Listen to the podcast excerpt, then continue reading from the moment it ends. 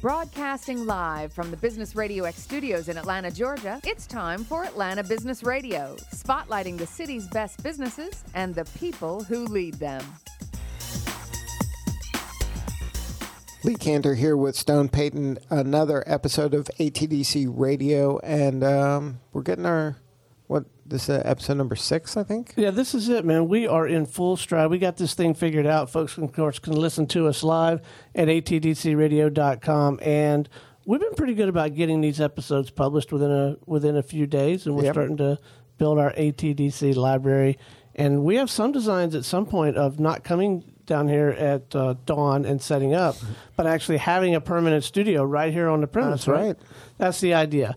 Uh, but the way that we get there is by sharing these marvelous stories. A little bit later in this episode, we are going to hear uh, from the gentleman with Mogean, Mr. Matt Riley. But first up on ATDC Radio right now, please join me in welcoming back to the Business Radio X microphone with Sudu, Mr. Amari Ruff. How are you, sir? What's going on? Feeling pretty good over here. Well, Amari, can you tell us about Sudu? How are you serving folks? Uh, you know, we're in the logistics and transportation space, the most exciting space out there. Uh, we are working with uh, small and medium sized trucking companies, and we're leveraging technology to connect them with uh, large shippers to bring them better opportunities. Uh, we work to remove your traditional freight broker out of the equation, which is just human capital, and we're layering on um, a little bit of machine learning and a, a sprinkle of artificial intelligence to make those connections. A sprinkle. Uh, just a sprinkle. So now, tell me how this company came about. yeah, so um, serial entrepreneur. Uh, I've always been um, accustomed to building my own. So I had just exited my, my previous business, which was a telecommunications company, and wanted to jump into logistics, uh, low barrier of entry. And my goal initially was to start a trucking company. But uh, With actual trucks or, or the technology to leverage no, trucks? no, no technology at first. I was just like, hey, we're just gonna start a trucking company and own a bunch of trucks. and- Old school. Yeah, old school model. Build build a really cool culture and just try to make it a place where truckers want to come and leverage owner operators' assets. But uh, once I jumped in there, I seen it was a a lot more capital intensive than I had anticipated. So we did uh, a pivot more to a non brokerage, non asset based model, more brokerage of a model.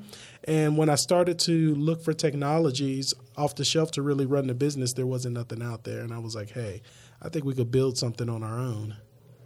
And then, um, but how did you get kind of the depth of knowledge of what was needed to build it? Yeah, so I, I went to a trucking association here in Atlanta to really get all of my education because, of course, I was new to the industry, but I'm one of those guys that um, I, I dig in and I dive in deep and I'll read everything online and I'll take a ton of classes. So I spent a lot of time at that trucking association, became an ambassador, and really assisted and went to all the classes, different conferences, and even answered phones over there just to really engulf myself in the industry. And that's how I really started to learn. And then, so you learned, and then uh, when did the idea come to you? Well, the idea came, you know, as as I'm just really listening to the trucking comp- the truckers just continue to complain about, you know, access to capital and access to quality opportunities and how they're always at the bottom of the totem pole and I felt that a lot of their complaints and problems could be solved through technology. And then, so uh, as an outsider, you kind of had fresh eyes on something that they'd just been tolerating for a long period of time. Yeah, I think I think that was some value in it. You know, sometimes no matter what the industry is, you know, just being on the outside looking in, it's it's kind of easy to say like, why aren't you doing it this Right. way? It seems very obvious to me. took me about 10 minutes, right? exactly. But when when you're in it and in golf, you're so used to just running your Mm-hmm. It's business. just the way it is, right? You just tolerate this kind of stuff. Yeah. So now, um, when you came up with the idea, this is they had to kind of open their mind to it, right? Yeah. Were you getting buy-in right away, or was it something you had to spend a lot of time educating them? No, that's a great question. I think you know what what was successful for Sudu was um, we took more of a traditional approach into the industry. So we didn't build out a Ferrari and then say, "Here, drive it." Right. I've already We- figured out all your yeah, needs. exactly. So we, we slowly took that traditional approach and really learned from the truckers and started to plug in technology in certain gaps and knew that, okay, this is drive efficiency here, which en- enabled the truckers to not really have to change a lot of their behavior. Right. They can continue to operate the same way they always do, and our technology kind of operates on the back end, and we drive that speed and efficiency. So that that was a that was successful for us, and we were able to do that because, of course, number one, we didn't even have a lot of money to really build a Ferrari. We couldn't if we wanted to. So that was uh, what I So I that was your minimum minimum viable product. yeah, yeah, that was the MVP, you know, and then, then I call that the the power of broke, you know, just just being broke and making things happen. And that's it. You had no choice, right? Exactly. so then uh, the first iteration, you got some traction.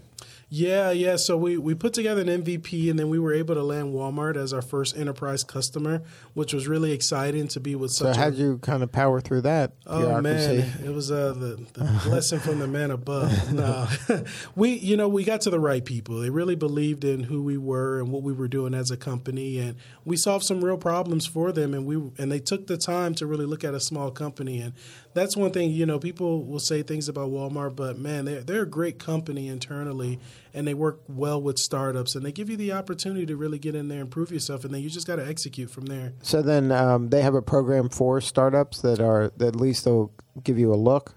Well, I think you just need to know the right people. They do have um, what's called a store number nine, which is like an accelerator that they bring different technologies in, but we didn't go through that program.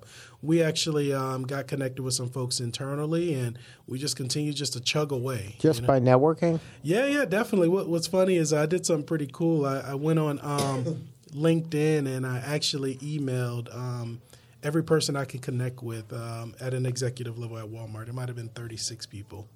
So you just go to LinkedIn and you have how many connections do you have? Right now, I've got close to 5,000 Okay, so you have a right bunch now. of connections. So then there's like connections of connections. So Yeah, and then out of those 36 people, two people replied. and then and those, just like message them Yeah. on LinkedIn. Exactly. Then they referred me to another person. That person referred me to another person. And then we got connected with supply diversity on the back end, and the two kind of met. And I was able to name drop and say, hey, you know, I'm already working with Cindy over in the contracting office. And they're like, oh, this, this guy's uh, kind of making some progress. Right. So it, it just worked out. And we got lucky. You know, I'll say that. We got lucky. Well, you didn't get lucky. I mean, if you didn't do that kind of legwork, then uh, it wouldn't have happened. The luck wouldn't have occurred. That's true. That's true. I guess they do say you, make your own luck, right? Right. I mean, you could have just waited for Walmart to call you, and that Yeah, I'd probably still be waiting. still waiting.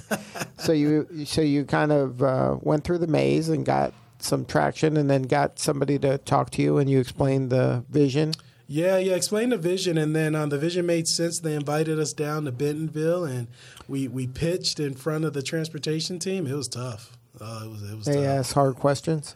Uh, yeah, and they weren't very nice. They didn't look nice. At Really? least. Yeah, yeah. They was intimidating. But you know, I believed in what we were doing, and I knew that you know um, they would have to make a bet on us for the future. Like we didn't have all the bells and whistles built out immediately, but if they work with us and stuck with us, we can grow to be an awesome supplier. And today, now you look at our level of service with Walmart. I mean, we're almost hundred across the board. Like we Wow. are solid. And then you learn from them, and, and they got to really benefit from your vision. Yeah, yeah, exactly. And then you know, having that brand name behind you as a startup, oh man, it speaks volumes. you Right. know. It- we're kind of a big deal now. And then to have that enterprise uh, kind of blessing is what uh, helps you open the doors in other areas, right? Yeah, yeah, exactly. You know, it opens up the door to other customers. You know, just knowing that hey, if they can succeed at the level of doing business with the Right. If Walmart trusts them, how bad can they be? right? exactly, it's not so bad, right? Yeah. So now, um, what stage are you at right now? So right now, um, we're gearing up for our Series A. Um, we work with some of the largest brands in the world. You know, Walmart, AB InBev, um, Procter and Gamble, Delta Airlines, uh, UPS, just to name a few. Um, but we're we're at exciting times. You know, we're growing as a business. We've got a solid team. Everybody loves coming to work. Nobody really calls in sick, just to be honest. And it's like bad weather. Yeah, They're exactly. still showing up. They're in there smiling. I'm like, nobody's sick. Guys sneezing in the corner, but no, it's it's exciting times for us. You know, we're growing. We're gearing up for that Series A raise, and right now is our Super Bowl. It's Q4 holiday shipping, so we'll be we'll be delivering Christmas gifts. And Mm-hmm. Is this your first Christmas? Uh, no, no, but this is a, this is our first one with UPS though, so this is this is a big deal for us. It's our Super Bowl. And then, um, well, how does the ATDC come into play for you guys? Oh man, ATDC has been everything for us. You know, um, when I first had the idea of the company, even prior to landing Walmart, um, I figured and thought we knew everything, but we jumped into the program at the customer discovery level, and we were really able to home in on an MVP and you know um, shore up our business model. And once we made it out of customer discovery, we were at that accelerate level where we had access to all the classes. I took all the classes, some of them even two and three times, just to get all that knowledge in you know, from telling your story to fundraising to building out a pitch deck to getting your financial model together. Um, we wouldn't be the business we are today without ATDC, without without a shadow of a doubt. Now, your previous company, did you go through ATDC? No, no, that was uh, no technology, service based. Uh, we were we were the cable guys that come in your house and install cable and internet. So there was no technology needed there. So you did that on your own without kind of this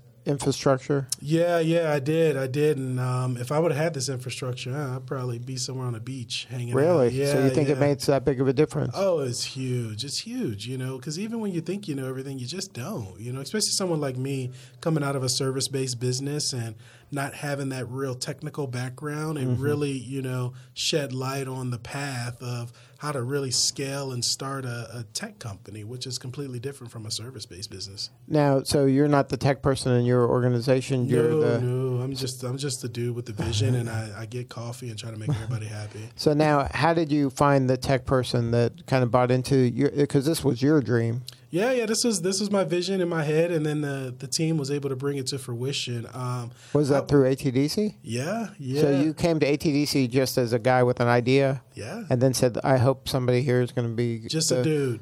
that, That's it. that coder person that's going to make this." I need an engineer. Did you Like uh, immediately? a- was it like that? Seriously, I swear to you, yeah, dude. I, I came up here just thinking about it. It's crazy.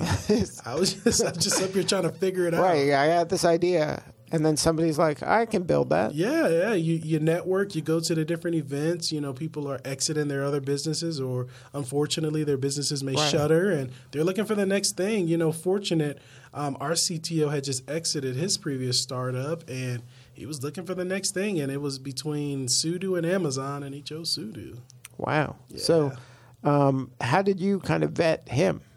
Um, you know, I got lucky because he had a big name here. You know, this was his third. He was on his third startup, so I could ask anybody. Everybody knew who he was, and his his references checked out. So I knew he was a big catch, and he was going to be solid. So it was just a matter of spending some time together as individuals, just to make sure that we mesh as just people, and it, it worked. You know, we worked really really well together. He's a rock star. Now, uh, coming from a non-tech background, a lot of the ATDC are tech folks. Um, did you feel like an outsider, like, or did they embrace you? Of oh, this guy's got great ideas, but he's not like kind of the tech Georgia That's- Tech uh, pedigree. That's a great question. Um, I'm a military brat, so we moved every three to four years. So you have to be able to adapt quickly and make friends quickly. So Mm-hmm. That's I your looked at- superpower. That's it, dude. That's it. I'm telling you, I got in here and I just adapted and became that chameleon and just, you know, I didn't shy away from people and I really just dug in. You know, so Mm-hmm. And they but- saw you doing the work and doing the learning and stuff. So. and they embraced me. Yeah, they they embraced me, and, uh, and everybody's been great around here. You know. Now, what about um, a lot of the startups? Some of them get a lot of money right away, and you guys have kind of bootstrapped your way up the ladder. Yeah, a little bit. Um, we we raised our seed round in 2017, so we got some venture capital then, um, and that allowed us to add some more team members and fuel some growth. And Now, that the venture capital was in your previous thing. You didn't get venture capital. That was all No, no. self-funded. Yeah, self funded. I started that company with 300 bucks. That was it, dude, and scaled it. I think we got up to about 4.6 million. Yeah. But but so g- going through venture capital, there's uh, it's a different type of business. Oh, you know when it was your business and it was all your money and it was all the money that was raised through Nobody- nobody could tell me anything. Exactly. I now I wanna do. Now you got people have opinions, right? we got a board. right, a board. yeah, they get mad. You know. There's numbers I got to hit. exactly.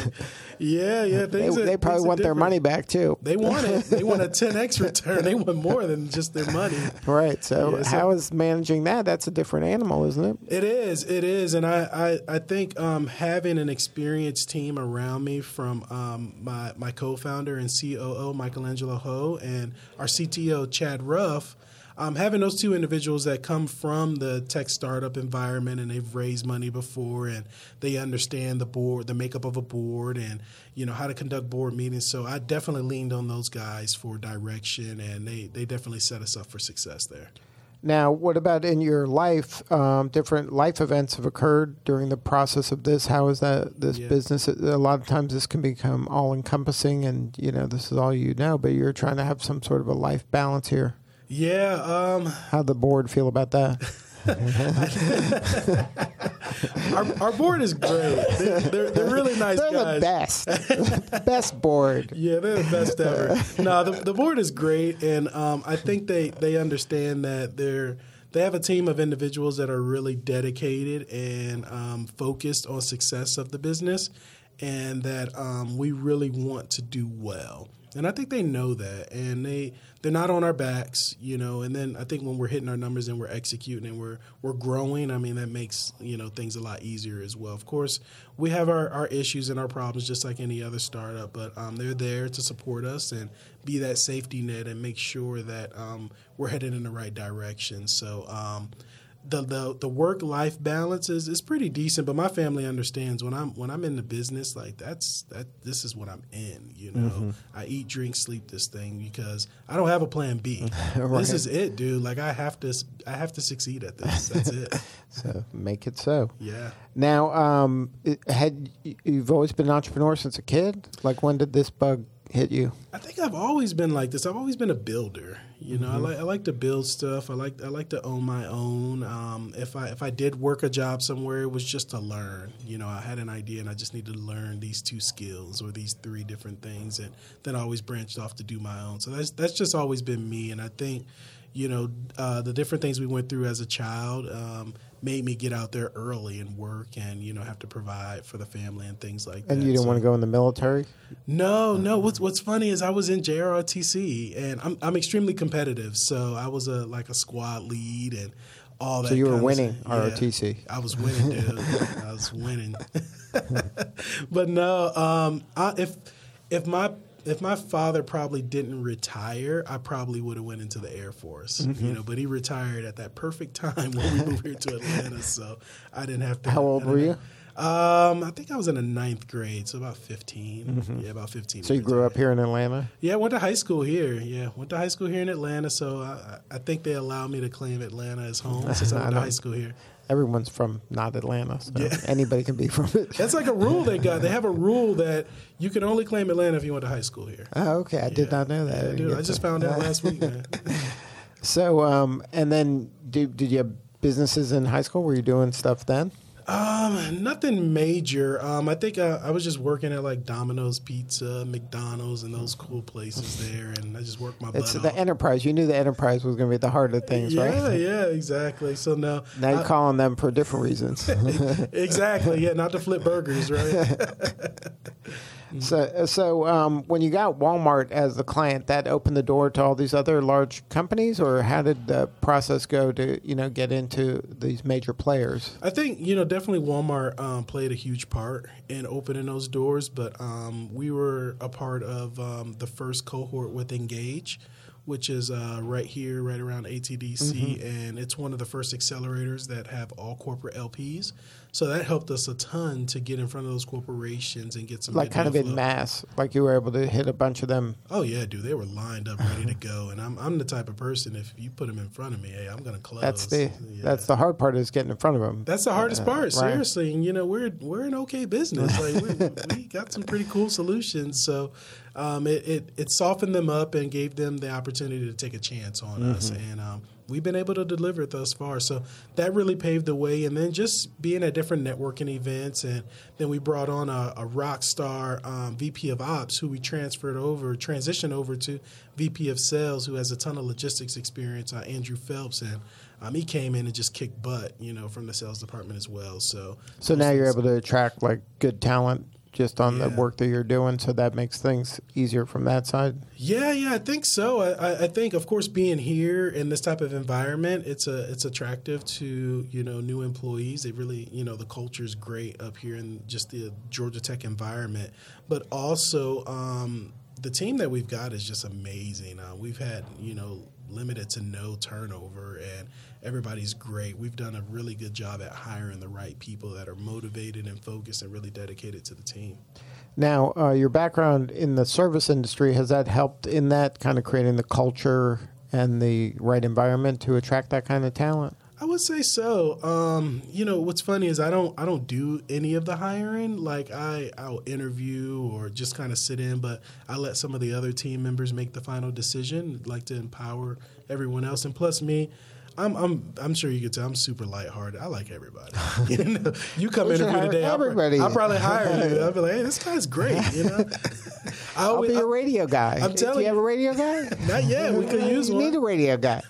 I always see the silver lining. That, that's Right. that's the entrepreneur in me, right? Right. Like, okay, the guy Everything's was possible. Anything's uh-huh. possible, yeah. So I'm, I'm I'm not the guy to hire. So you have some guy that's the tough. Oh yeah, yeah, yeah. We got some mean guys over Right. there. They're in charge of hiring. exactly.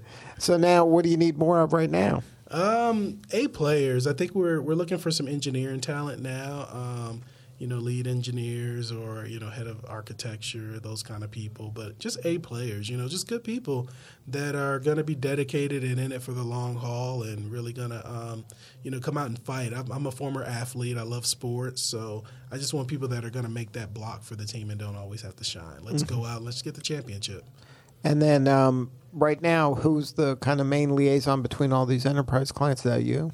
Yeah, it's myself, but mainly um, Andrew Phelps, our VP of Sales. He's, um, you know, we work shoulder to shoulder together. I'll I'll set him up, leverage my network to get into the door, and he'd get in there and ask the tough questions. And with his logistics experience, he knows how to navigate the enterprise uh, companies really well. So we we work um, pretty good in conjunction. But yeah, Andrew Phelps is the guy there. So if anyone's listening and want us to, you know, ship some of their goods, definitely uh, reach out. And then who do, who are the ideal customers now that you've locked down like the Fortune 500?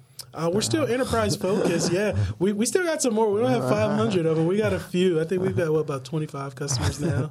But uh, definitely, um, enterprise shippers we're focused. But we also work with SMB customers as well, small and medium sized businesses. So we're open to anyone who's shipping full truckload. We'll have a conversation and see if we could be helpful. So anybody who's sh- shipping a full truckload, that's yeah, a- yeah, a, yeah. we're- exactly. We're happy to have a conversation and see if we can be helpful. Now you're going out on like going to trade shows and conferences and things like that. Like, how are you getting in front of all these people? Because Yeah. there's a ton. How many? There's tons There's, of there's tons of oh, there's tons of people. there's tons of trade shows. Oh Right. my, you'll go broke going to trade shows. So you don't dude. do that. We go to a few of them. We go to just a few. Those things are expensive. Twenty five, five thousand dollars. Right. We don't have it, man. We're a startup. We don't have any money. but yeah, so we're we're at trade shows, uh, but mainly leveraging the network. Um, there's a high concentration of um, enterprise customers just here in the city of Atlanta. Or just your own backyard. Yeah, exactly. So we look at it like, hey, if we can lock down our own territory and in our city, I And mean, then expand out from yeah, there. we do 100 million right here in Atlanta with no Right. problem. So So you got some work to do. yeah, a little bit. So now, if somebody wanted to learn more, Uh, definitely uh, go to www.sudu.io. Um, connect with me on LinkedIn. That's uh, Amari, A M A R I, uh, last name Ruff, R U F F. And I'm pretty active on uh, IG as well, uh, Instagram. It's me underscore Amari. and then picture you in trucks. Like, wha- what's on that? on, on my Instagram, it's, it's me just doing cool stuff. Cool Yeah, stuff? Yeah, yeah, cool Like- stuff. like, yeah. for instance? hanging out with my son. there you go. you I like don't want to miss that. Don't want to miss that, man. My man, my son's the real star. He's super cool. But no, we're we're going to football games and So things like the that. The Giants game, Yeah, yeah. Actually, what's big game yesterday. Yeah, big. Hey, you see my hat, right? so we went to the Monday night football game here in Atlanta. So I was there too. my son was on TV the entire time because we were down um, in the suite near the Uh-huh. field. Dude, he's on. Uh, Odell Beckham came over, shook his hand and stuff. So people are texting me, like sending pictures, like, "Oh, we see your son!" Like the whole game. So it was crazy. So my, my job of being a dad is done. I got I got a chance to introduce him to OBJ. Like That's I'm it. good. I'm good, dude. I'm Uh, he can't complain about anything from now on. Not at all. You better you better clean his room. Good stuff. So that's sudu.io. Yep, sudu.io. And you need more customers, and More- then you'll be needing more money shortly. Yeah, I need more money today, actually. we'll work on that. Yeah, All right. Well, thank you for, for sharing your story. yeah. Thanks a bunch. Maybe Matt has some money. Yeah. Probably. Matt's got It a looks ton. like he Let does. borrow some money. Hey, stay with us. We're going to visit with one more guest, all right? All right, next up on ATDC Radio today, we have with us from Mogean, Mr. Matt Riley. Good afternoon, sir. Good afternoon. So, did you learn anything in that last segment? I always learn from Amari when Sudu's in the house. Now we've been on the road together at some of these, you know, pitch sessions, and we went out in the valley with the group from ATDC. So I've got a chance to spend some time around him. Yeah, Matt's It's been awesome. fun. so tell us about Mogean and how are you serving folks?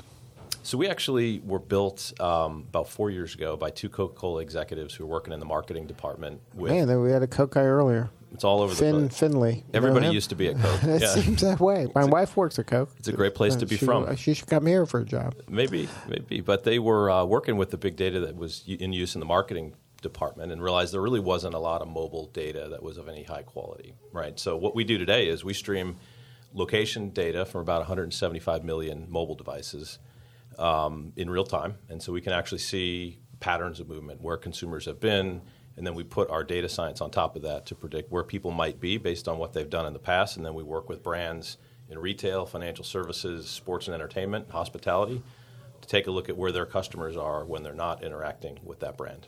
So you're using it, uh, the data more so than a tool to kind of communicate with them. Right? Yeah, that's not our job at all. So we Right, don't so- serve media. We built this Right. business was It's- built You're trying to do a less creepy version of this, right? trying to actually add value. right. Yeah. But as opposed to like, how does the my phone know that I just went to Dairy Queen? Well, because there's a company called Google and Right. other companies who are trying to push stuff at you without really Right. understanding what's valuable. So now you're getting to the heart. You're getting the data, so then the customers can make more informed uh, decisions. Right. Well, really, so the brands can know when is the best time to reach out with what message. What are you receptive to? When are you at work? Don't bother you. When are you likely to change behavior? These are the things that create a better connection and eliminate spam. And Mm-hmm. So- that's really what we want to be about. Then who is your customer? Is it the agencies or is it the brands? Uh, it's both right now. So we're actually selling into digital agencies who are using creative to create new campaigns. Some of it has nothing to do with mobile, right? So we actually look at when people move around in the physical world, what does that tell you about them? Mm-hmm. And then we can help them decide what kind of messaging. We're not a consulting firm, but we're building a services business. You know, when and where to connect with you, and then they'll do the creative. Because I think what's happening in this industry, generally speaking, is there's just so much spam and so much data that companies are really hungry to figure out how to make meaning out of it. And then we want to empower those companies to figure out what to do with it, and then they can go activate. There's a lot of agencies out there. There's a lot of digital media companies, and we're we're emerging as one of the leaders in helping to understand physical movement. So now walk me through um, your sales process. Like you're going to an agency, and the pain they're having is what? So let's pick uh, sports and entertainment, just because we're working on something today with one of the big sports leagues. Um, a big investment in sports today is the stadium, and a lot of these new stadiums have multi-use facilities. So Right. you'll have restaurants, bars. Right. In Atlanta, here they have a um, you know a concert venue. Right. Like uh, just a Golden State is charging like a hundred dollars a month to not see the game. to not go to the game. Right. Like you can get in, but you can't. There, you can't see the game from Because what you're paying for. There's a 44,000 person waiting list for Golden State season tickets. And so what they're doing in that case is selling it's a $100 a month to 200 people to just show up and go to the bar in the stadium. You can't To just actually hang out at the stadium. So you get to go through all the hassle of parking, all the hassle of you know leaving to spend time watching the game on television on a TV. in the stadium. That's exactly right. so the, these Good for them. these franchises have the facility, and now it's you know the, the the revenue streams are a lot about what happens before and after the game. Right. And the challenge is they don't really know what the fans do before and after the game until they come into the stadium and the ballpark. Mm-hmm. And in a lot of franchises, in basketball in particular, there's such a high churn of people who go to see the game. What do you mean? so it's not the same person? no, you could have hundreds of thousands of different fans occupy that seat, th- those seats throughout the course of, of a year. So we can help them understand who's Is that up. unusual just for basketball, or is that other sports have the same challenge? Well, because of the price of basketball season tickets, it's especially high in basketball. It's a little bit lower in baseball, and there's more games in baseball, obviously. And so the goal is: who are these people? Who are who are the fans? What do they do before and after? Who's most likely to want to be willing to be influenced to stay later, go to a bar, restaurant, show up earlier, eat at the stadium. So that's what the stadium wants is for you to get there early to go get a meal or or just not fight traffic and just stay there a little longer after the game and just Exactly. It's about the journey and the experience Mm-hmm. outside the game as much as it is during the game. and then how does your service help them? So we can identify the people that are most likely or who have eaten somewhere else because they might think it's more expensive to eat at the ballpark. Right. So these are the people that are eating somewhere else showing up at the game. We can help communicate with them and have them eat at the game or spend more money. You can see who leaves the game early, maybe goes to a bar, But And- your your stuff is just giving them information. giving them And then- insight, and then their creative Then the agency. agency is then saying, okay, this person is somebody we might be able to influence. Exactly right. And that way it's tailored, it's specific to the person, it's specific to the time. It's not like when your laptop, when you buy a T-shirt, you get that T-shirt ad pop And up it's for a year, following me around. and it doesn't follow you around. yeah, exactly. And it's like I bought it already. Like I don't want how does another it know, not know that? Well, it doesn't. That's the best we can do. That is the That's the best we can do. in the last 10 years, most of the investment about who consumers are comes from what you do online. We call it the pixel economy. There's pixels on the websites. You, you get tracked. You're leaving a massive exhaust of online behavior. Right. But the question is, is that really who you are? Or is, did you just need a T-shirt and you bought a T-shirt? Well, Or- you, you can actually understand who people are by Right. watching what they do better than by watching where they click.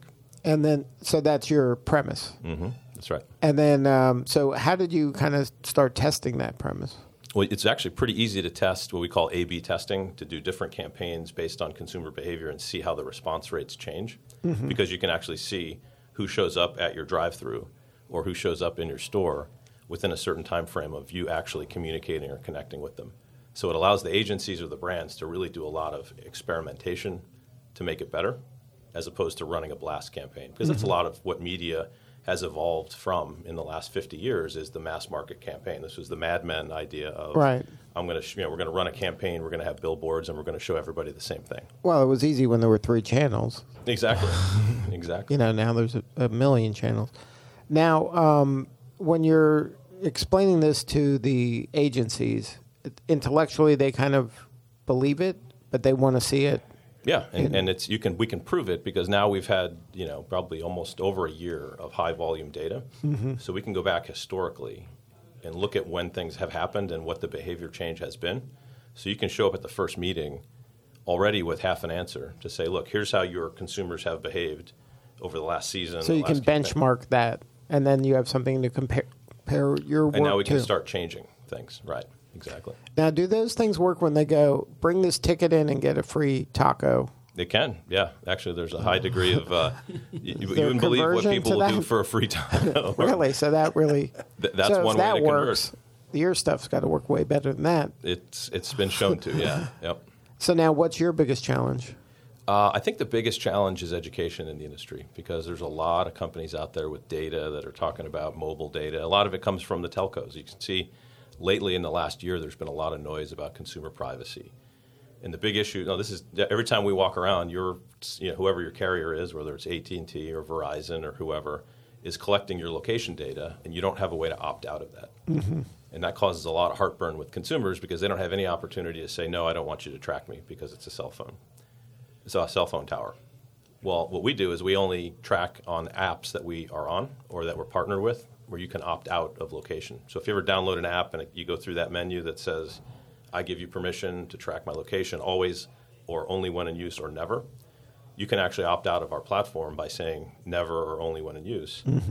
And now the consumer has more privacy. And so I think the education of why this is better, why this is different, Now, why is it better for the consumer? Like, I understand why it's better for the brand, but Mm-hmm. why is it better for the consumer to be tracked? Because most of the interactions that we have with brands, like if you go to one of the things that's fascinating to me on this point is uh, if you have Gmail, which I do, Gmail has created a whole folder called spam, Right. where, to which they dump all of the ads that they have probably helped sell to attack you. And they're like, then they recognize that you you need to don't- buy more. That's the problem. but the, but the genius is they've recognized that consumers don't want to see all this stuff. Right. So with their data, they go out and sell ads and then dump them all into a spam folder, so you never have to look at it, which is the evidence of, you know, what's really happening here. Well, if you didn't have to have that spam folder, if you didn't have to have things where you're like, you know, I, this is irrelevant to me, the, you- you'd be a more uh, precise consumer. You'd have more attraction to the brand, and you'd feel like the brand understands you. Another really interesting example on this point is Waze. If you ever use Waze in your Mm-hmm. car, they've gotten very heavily into uh, showing ads to you. Right. It, it, this will only take five minutes. Or yeah, so almost invariably, I use Waze to get from my off from here to the office, depending on traffic. They'll show me, hey, here's a coupon to the Cumberland Mall. This just happened about two weeks ago.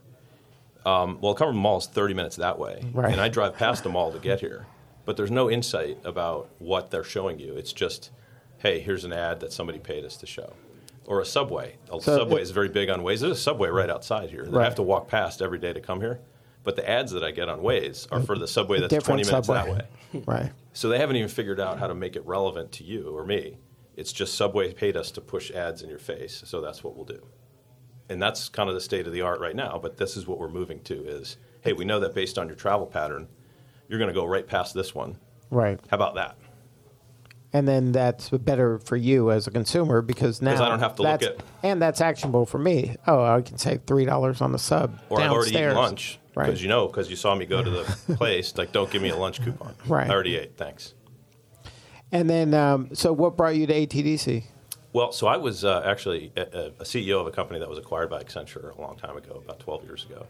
And my office was right upstairs here in the same building. So uh, I was transitioning out of that role and wound up on the board of Mogean, working with the two co-founders. And then we wound up moving from a different incubator in Atlanta, which was more like the entry level incubator across town, to ATDC after we had proof of concept, product market fit. We started to really hire from tech, from the computer science department. And so this thing really converged for us, and it's worked out great. This is a great place to be. Our uh, one of our computer science advisors' offices in this building, and this co-location of the engineering talent, what we're doing, and the office space has been a huge advantage. Now, a lot of the companies we've interviewed here say one of the things they like the most is that kind of proximity of these kind of serendipitous kind of conversations of people bumping into each other and with a problem. Hey, do you know this? And like people are solving problems just kind of in random times that you never would have been able to do if you were just in an office isolated by yourself. I agree with that, but I think it's kind of a directed serendipity, if that's a thing. Meaning, there's people here that have collected here because they know how to solve these kinds of problems. Right. There are people who are looking to help solve these kinds of problems. There are students who want to study this kind of problem in the data science department here. And so for us, it's been serendipitous, if that's a big word, but it's in a, in a structured way. So it's not random. It's actually people come here for what we do, for what Sudu does. Customers come here for what Sudu does. We actually have a strategic partner that just happened to mention. We were talking to them, and they said, "Oh yeah, ATDC. I was just there for something different. That's a great place." So this is happening because it's been constructed this way on purpose, not because it's random. Right, and it, but it's just the fact that so many. Uh, it seems very collaborative, and even though people might be in attacking the same area, Yeah. but it seems like people are. They know the reality of the situation. Some of these are going to work, some of these aren't. Yep. But they want a place to fall in case mine explodes, and the, that's a, that's That's part right. of the, that's uh, that's an attraction to me. Like if I'm a, a young person that's trying to get involved in the startup community, that gives me a level of security, really. Oh, it sure, sure does. And there's a lot of success here. And I think that's, you know, like the harder we work, the more successful we are. I think that's absolutely the case with ATDC. Another thing that makes it different is you have to screen in to this, especially at the signature level. Right. And so everybody that's here has earned their right to be in the batting order. Right. Um, whereas there's other programs where if you have a credit card and $400 a month, Right, you can you're call in. yourself a startup. And then Right.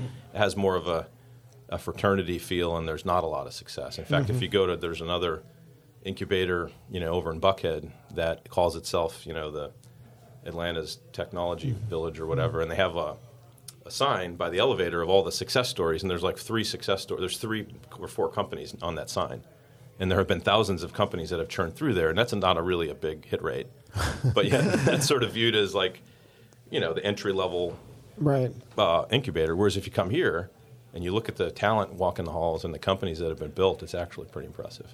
And then, and that's the challenge here. Also, is they are trying to get the word out and spread and socialize the fact that there has been so much success here. And and these people were the originals. Like they they were doing this before it was cool. I mean, this thing's been around for decades. Yeah. It's not the new kid on the block. No, and, and that's you know it's tougher to get in. You have to be selected. You got to try out. You have an advisor that sort of holds you to account around, you know, progress in the business, and it's it's a great place for resources. Sure. Mm-hmm. And then, uh, so now uh, you're in a signature level, and uh, are you looking to get to raise more money, or you're self funded at this point? So we, we've been self-funded since about 90 days after we sent our first invoice, and so we we bootstrapped the business. We have no Mm-hmm. professional money in it. It's just just your money. investors, family and friends, clients' money. people we suckered it. Yeah, um, but we're we're at a point now where we're um, considering a couple of different options for, Mm-hmm. uh, in that uh, regard. But we've been fortunate enough to be bootstrapped. But the you know the tough news is that we don't have a lot of money to spend on anything but reinvesting in the business. So it's it's a good place to be, but it's also a place where you know we have a lot more opportunity than we have capital to throw at it right now. And then, but then if you get capital, then you could scale now that you have the machine built so that it's ready, that if you injected capital in, then it could scale and go That's to the next exactly level. right. Yep, yep, exactly right. And then, so now you have strategies to go after marketing firms and strategies to go after brands. Yep. So brands and agency are the two big areas. Um, sports, entertainment, financial services, hospitality are the general verticals that we get a lot of traction in. Retail, uh, also to some extent. And so we already have a plan for each one of those verticals. Now it's a matter of expanding the team to deliver on that. Yeah. And that's where the, if you were to take money, that's what it would go Yep. towards. Yeah, and also to build out the predictive capabilities that we've. So, know, so the technology part is pretty baked, or It is, yeah. We built the business backwards. Essentially, we built it based on R and D here, almost like literally within a couple hundred yards of here for the last, you know, for 18 months prior to launch. Then we had our first revenue based on this data science platform and some IP that we built and some patents that we got. And now, then we actually drove MVP and you know revenue growth. Whereas a lot of companies in this industry figured out how to go acquire somebody else's data, hire 25 salespeople. They have no technology stack, Right. And they're just selling, you know, low dream. quality, high. And, yeah. Right, they're selling a dream rather than something that's more real. Yeah. So our bet was that there's going to be a lot of consolidation in this space, which you're already starting to see, Right, and that the tech platform will win, and we'll, right. we'll Best emerge tech as wins, one of the yeah. and you'll be one of the players. That's the that's what we're starting to see. And if somebody wanted to learn more, Uh, Mogean.com. It's Mobile Geospatial Analytics was the name, so it's Mogean.com.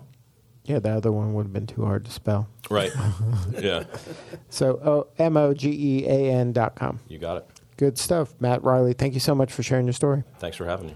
All right, this is Lee Kantor for Stone Payton. We will see you all next time on ATDC Radio.